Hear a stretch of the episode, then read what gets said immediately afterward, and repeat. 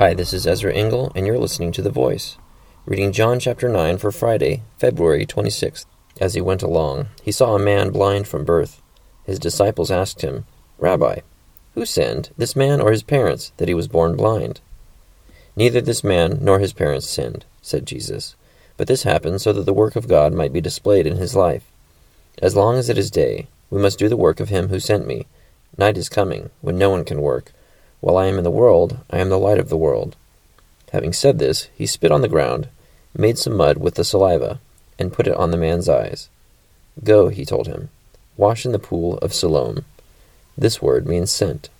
So the man went and washed, and came home seeing. His neighbors, and those who had formerly seen him begging, asked, Isn't this the same man who used to sit and beg? Some claimed that he was. Others said, No, he only looks like him. But he himself insisted, I am the man. How then were your eyes opened? they demanded.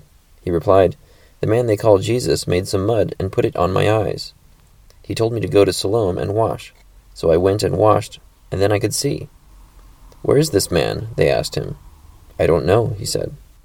They brought to the Pharisees the man who had been blind. Now the day on which Jesus had made the mud and opened the man's eyes was a Sabbath. Therefore the Pharisees also asked him how he had received his sight. He put mud on my eyes, the man replied, and I washed, and now I see. Some of the Pharisees said, This man is not from God, for he does not keep the Sabbath. But others asked, How can a sinner do such miraculous signs? So they were divided. Finally, they turned again to the blind man. What have you to say about him? It was your eyes he opened. The man replied, He is a prophet.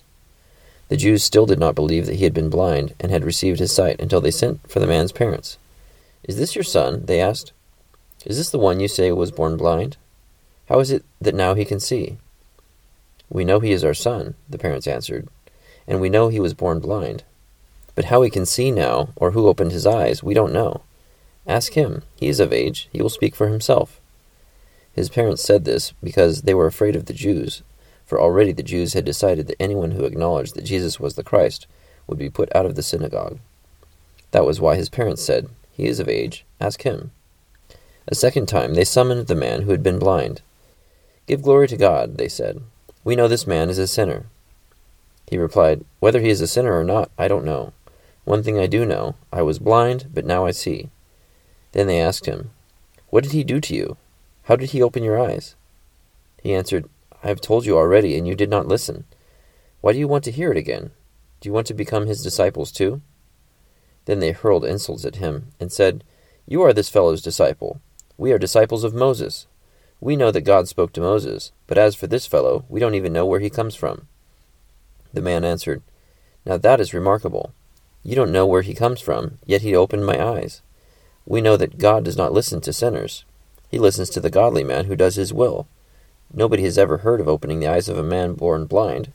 If this man were not from God, he could do nothing. To this they replied, You were steeped in sin at birth. How dare you lecture us? And they threw him out. Jesus heard that they had thrown him out, and when he found him, he said, Do you believe in the Son of Man? Who is he, sir? The man asked. Tell me, so that I may believe in him. Jesus said, You have now seen him. In fact, he is the one speaking with you. Then the man said, Lord, I believe. And he worshipped him. Jesus said, For judgment I have come into this world, so that the blind will see, and those who see will become blind.